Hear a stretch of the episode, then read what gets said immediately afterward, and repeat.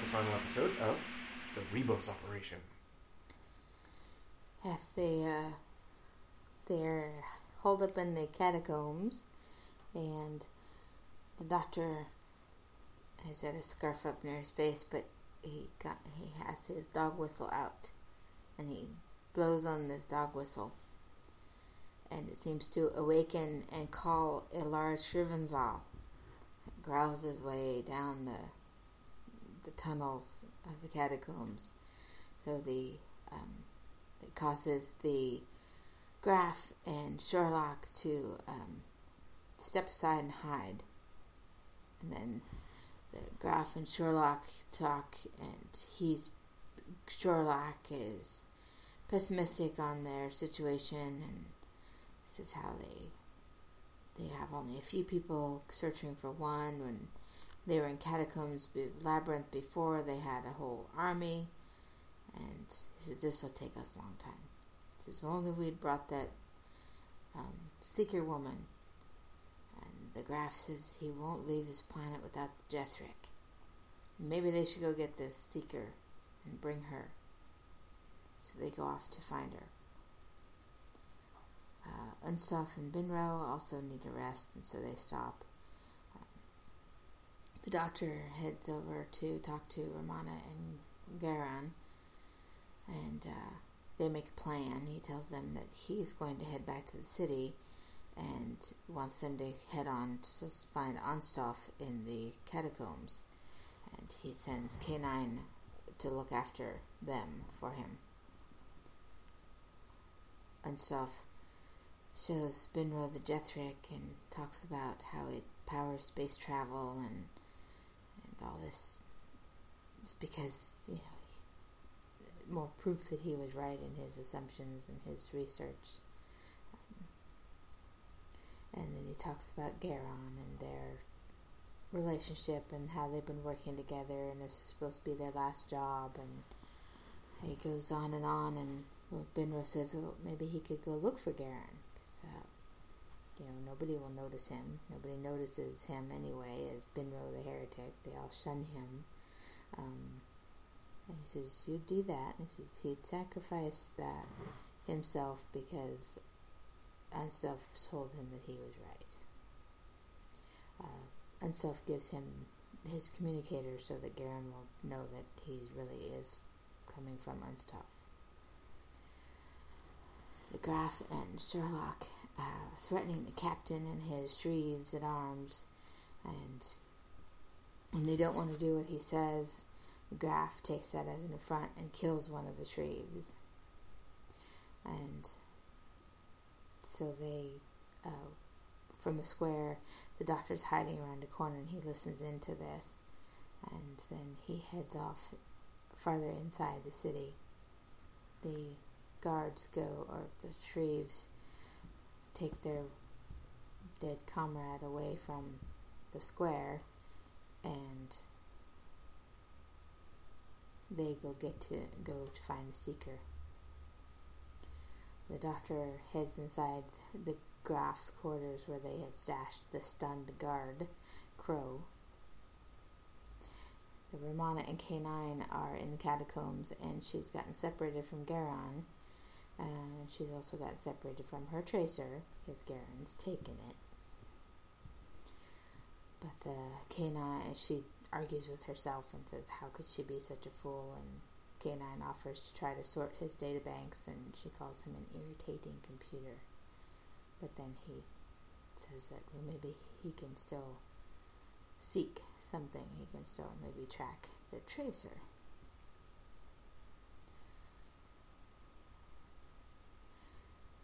So uh, Graf and Sholakh have uh, found the seeker, and they send her into the catacombs ahead with ahead of them. They Sholakh looks back and says, "Well, come on then," and says, "There's a guard hanging back in the doorway."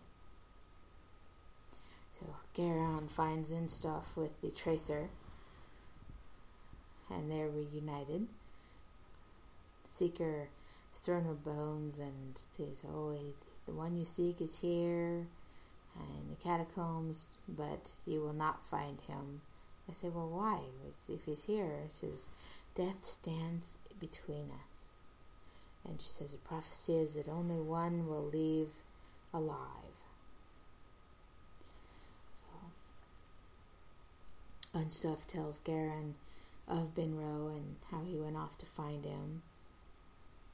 Garron tells them of uh, the doctor and Romana and how she had this little device and he'd pretty much stolen it from her. And Unstoffe's unhappy, disgusted with uh, Garron for doing that. The Graf finds Binro and they see that he's got the communicator with him, so they they threaten to kill him, but then they decide to just take him along and they throw him back through the catacomb door to go with them. Uh, one of the the guard that was hanging back now seems to suspiciously have a scarf underneath his cloak. The captain and his men are in the Hall of Death at the beginning of the catacombs and they're setting bombs. The they um, find Garron and Unstoffe, and Binro runs ahead to Unstoffe, and the Grafsmen shoot him. Unstoffe tries to, to come forward to say, "Well, then take the gold anyway. Take take all your stuff." and they shoot him in the arm. The roof starts to fall in, and uh, Unstoffe says, "Oh, Binro said the roof was wasn't very stable." The Graf is is going to, to shoot them, has them line up, and then he asks, "Well, what of the others? How did how did you escape?"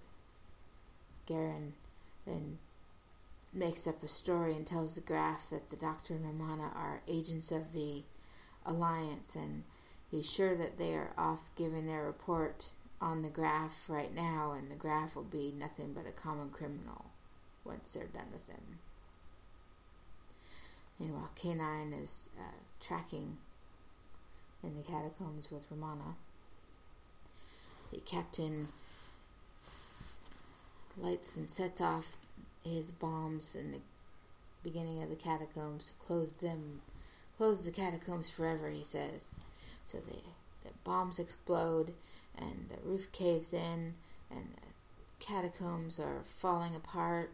The dust settles and some of the other guards are fallen in, under the rubble, including Sholakh. And Graf is very upset of losing his general and He's distraught over him. He says he will avenge him. Garron and Unstoffe got away from the Graf and his guards uh, in the rock slide, the, the, the roof caving in. There's um, K9 is tracked so far, and then there's this rock wall between them she can't move the rocks. It's too heavy for her. So he tells her to stand back, and K9 blasts the rocks, and it uh, disappears. And there's Unstoffe and Garron. And says, Oh, you dropped this. I'm so glad you're all right. Here's your, your tracer. She says, Yes, I dropped it into your hand. So she takes it back, and they head off um, together.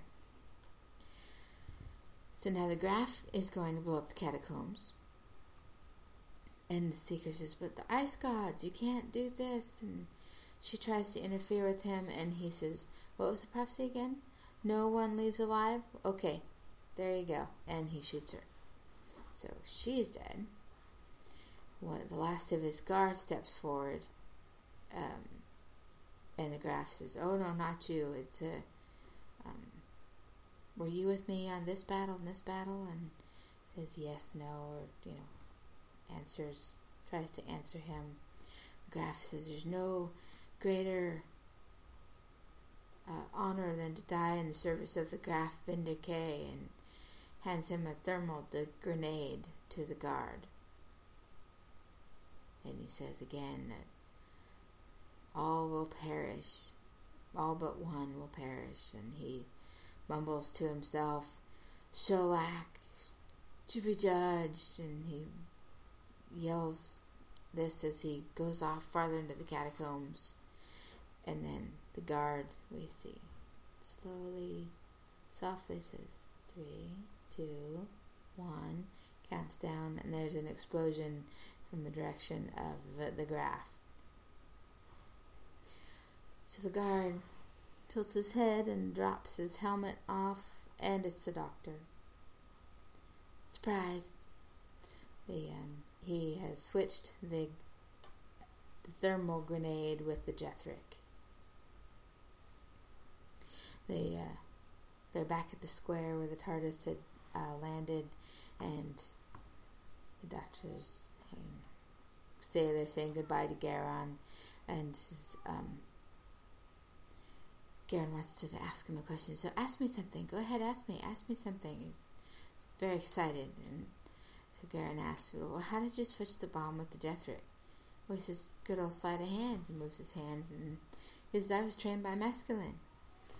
Um, and they have a laugh over this, and they hug goodbye, and everything, and they go into the TARDIS, say goodbye. K9 makes it into the TARDIS, um, and Romana says goodbye, and then Unso says, "Well, I guess we have no choice. We got to go straight now because we've got nothing left." And Garron says, "I don't know about that. We've got the whole Graf ship full of plunder and treasure."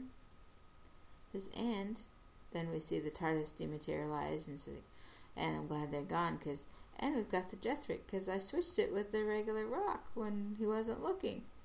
And so he pulls it out to show him and says, oh, the doctor, he switched it back. Can you trust no one these days? So inside the TARDIS, they um, have the Jethrik and the Tracer, and they have word about I says, Would you like to do it? She says, Oh, no, no, you should do it. He says, No, I'll just stand here and watch. So Romana places the tip of a tracer on the piece of Jethrik and flash screen of one image over the other, we see it turn into the cast piece of um, perspex of plexiglass, plexi, plastic that it is, and I hold it up and look at it and says, only five more to go. And we end.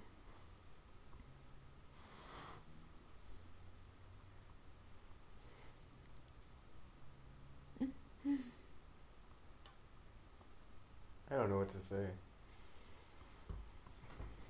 I'm a little disappointed that the doctor felt the need to blow up the Graf. Yeah, I guess That is, um his uh what do we call it his evil nature his callous nature coming out i don't think we've seen it in a while maybe because he's not having to stop Leela from killing people? Yeah maybe. That that that uh, preservation has left him now? Still feels wrong. Yeah.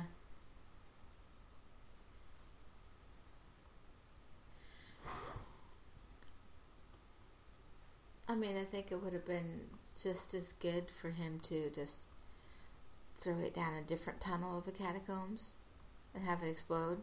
Yeah. And then he could reveal himself, at, like we didn't know um, that it was him, and uh, see that he. Well, we'd seen his scarf trailing out of the costume of the yeah that's guard at one said. point.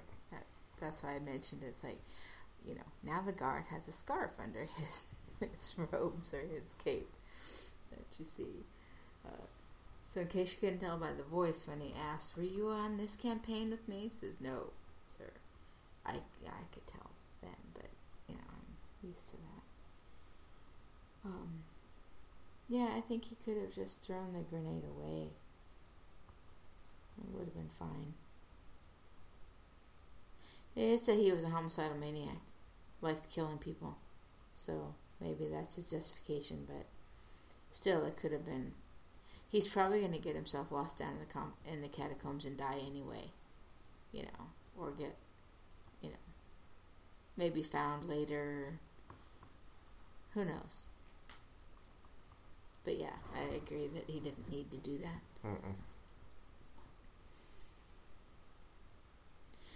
Um, yeah. Again, a little bit with uh, Unstoffe and Binro is still kind of filler.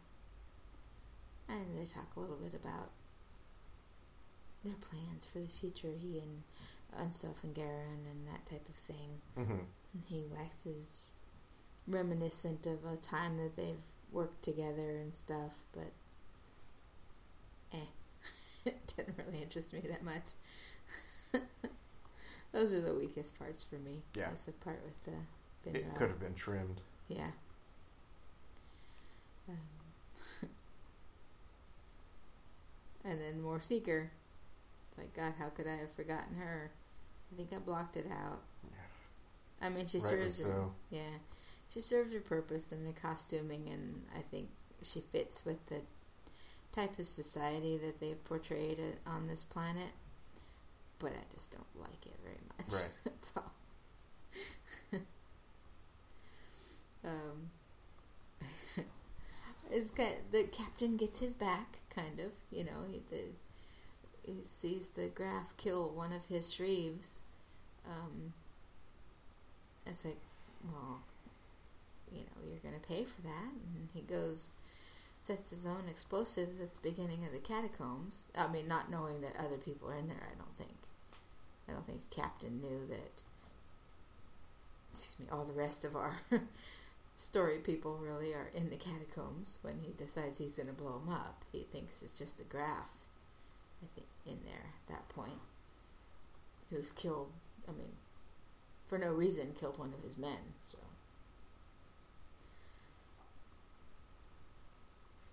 So even though he thought he called one of them adult, he's still, you know, avenging his kill of fallen Shrieve.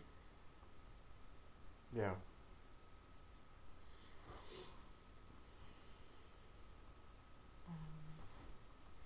Probably say that Binro had um, was the voice of Kreacher Yeah. from Harry Potter. I thought we we had seen him in other previous Doctor Who, but you said you didn't find Mm-mm. anything. No. Maybe maybe we've seen him in other TV or something like that. I didn't see anything where we'd seen. Hmm. Or I've just seen somebody reminds me of him. I guess maybe. Could be. Let's see. When the when they're talking, saying goodbye to Garron, and um, the doctor talks about how he had the sleight of hand. You know, they mention Maskelyne, the what, um, uh, early magician. Is he? Yeah, Mm. and Yep. that type of thing. Um, a little name dropping on the doctor's part. Yeah. She does once in a while. He seems to do it a lot in as the Fourth Doctor. Yeah, I think he did it a lot anyway, but I notice it a lot in the Fourth Doctor anyway. Yeah, I have to say that. I agree. I I noticed more of it. I noticed some of the third. He'd talk about situations and people that you know we should know about. Um, he kind of casually mentioned something, make his companions go, "What?" Um, but he does do it a lot. The Fourth Doctor does it quite often. Um, I don't remember so much with the first and second. Yeah, I don't think I do either. Second, maybe once or twice, but I can't remember what they were now. Yeah, that's the that's what I'm trying to remember too. I I can't think of any off the top of my head. Yeah, and if there were any, they were. Uh, it was much more of a quiet mention, Mhm. not not name dropping as such, but just a something about more of a vague reference. I think that's probably why I can't think of what they were. Um, just like we were talking before, as you mentioned the crutch of the um, Hypnotism. karate and the hypnosis. Um, that we were wondering, what did the first and second have a crutch of any kind, you know? And we, I said that the first doctor just had his grumpiness, I think. he just get grumpy or pouty and walk walk off or something. Second, not not quite so much either, except that just he said what being able to just pull an answer out of somewhere. Yeah. Autumn, you know, that was his the trick they they used in his Seemed to be anyway. really. It's the only thing I could really think of for the Yeah. second Doctor. which is saying something in a way that do you think that they I think what it says is that the writers got a little too um, conceited Mm. or lazy, maybe I was gonna say comfortable complacent comfortable. that they could use that instead of something more creative Yes. Yeah. I don't know. Maybe they thought they were being cute, but yeah I don't know maybe they thought that that was expected of them this cuteness yeah, I just wanted a good story. Yeah. Well we, yeah a good story with some little cute bits thrown in is fine. But if you're just relying on the cute bits of the this hypnotism and you know little bits to get him through that that's not going to hold you know. It's not going to sus- sustain us Mm-mm. sustain us through the through the episodes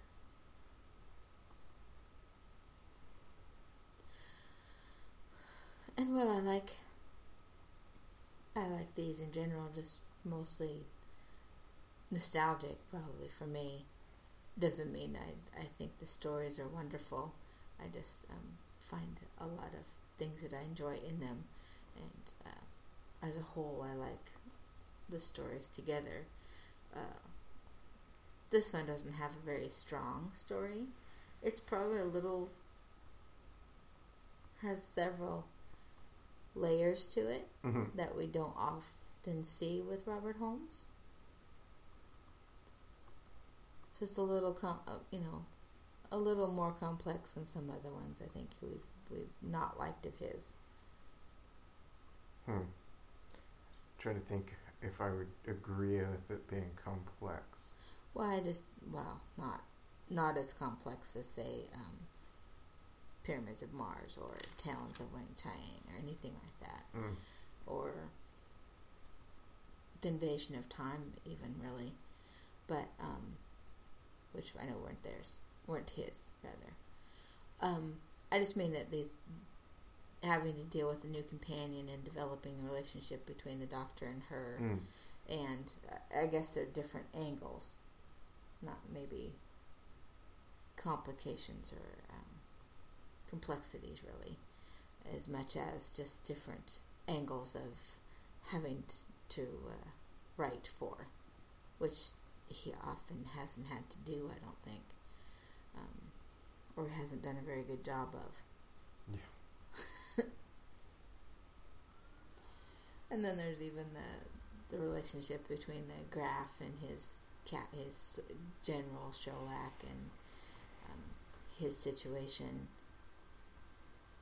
which the Graf actor was over the top too much. hmm Um, but his situation was understandable, and I, I liked the How do you mean? huh. How do you mean? Oh, if you think about it as, you know, if he's this exiled prince or exiled dignitary that, you know, had his home throne taken away from him and now he's trying to fight to get it back, you can see, you know, where he's coming from and see what his angle of it is. Mm. Yeah, he'd want to fight to get it back because he's that kind of tyrant. Not that we're supposed to like him, but just to Yeah. understand what he's doing there. Why is he in this story? Why do we, you know, care about seeing what, what he does?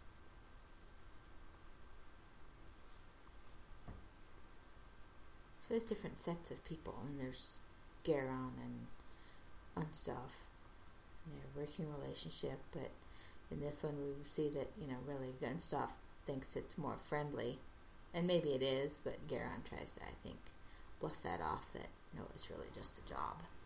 Don't get emotional, my boy, you know, kind of Yeah. thing.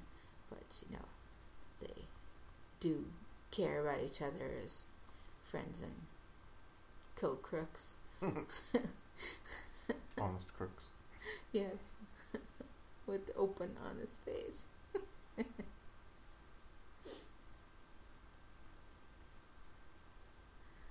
uh,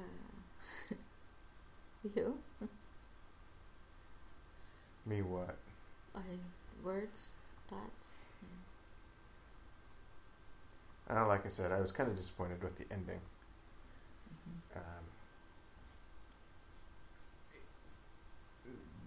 We have the the doctor using K9 as his cure-all.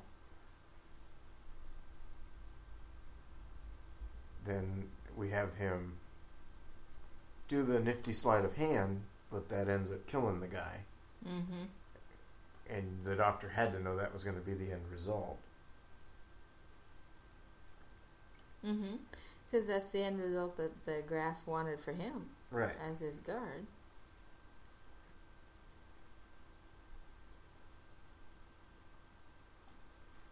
ultimately Romana didn't really do a whole lot.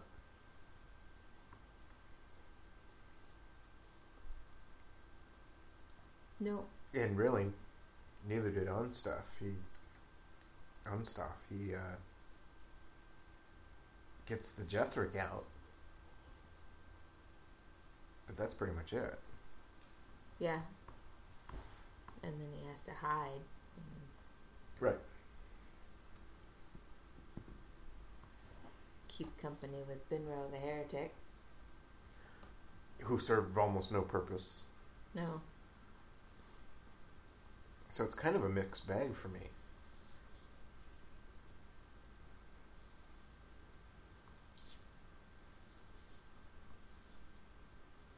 Yep. Might have been okay to even do split it into three, even though I knew that, that they wouldn't. It's too strange, I think, that they have a four, three part, Oh, not a four one, yeah. part. But I think it could have easily been a three Yeah. and been much better. So, Yeah, probably.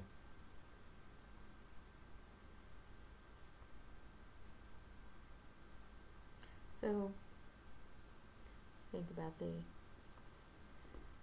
the key to time, the first segment. What do you mean? Well, that they change it back to into its original form and that type of thing. What do you think about all that? That's fine. We knew it had hidden itself, Yeah. so there had to be some shape changing involved Mhm. somewhere. hmm And never let it be said that they will pass up an awful special effect. With some corresponding music to zapping type music as it's changing itself. The change itself took way too long, though. Yeah. I think they shortened them after this one. If I remember correctly. They'd almost have to. And sometimes we don't even see it, see them transform it. They just do it, I think, and then they've got the piece, Mm. I believe.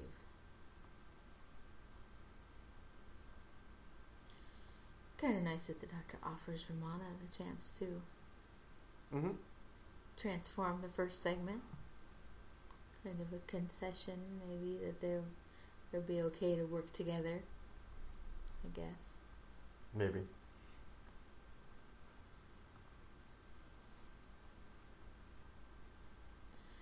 So I figure she brought the con- the wand tracer. tracer. So they go from calling it the core to the tracer, and the White Guardian called it a locator. Mm. Uh, in the first episode, they call it the core, but then they start calling it the tracer. soon after that. And I think they call it the Tracer Ever After. Yeah, I didn't remember they called it the core.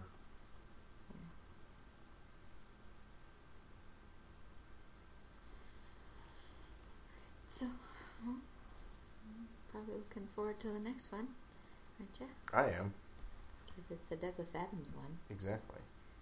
It's, And it's really, a, really a good one. it's a funny one. I think yeah. we'll talk about it when we get to it. Of the six, it really is a good one. I think. I'm hoping it stands up to rewatching Yeah, there is that. because some of them don't.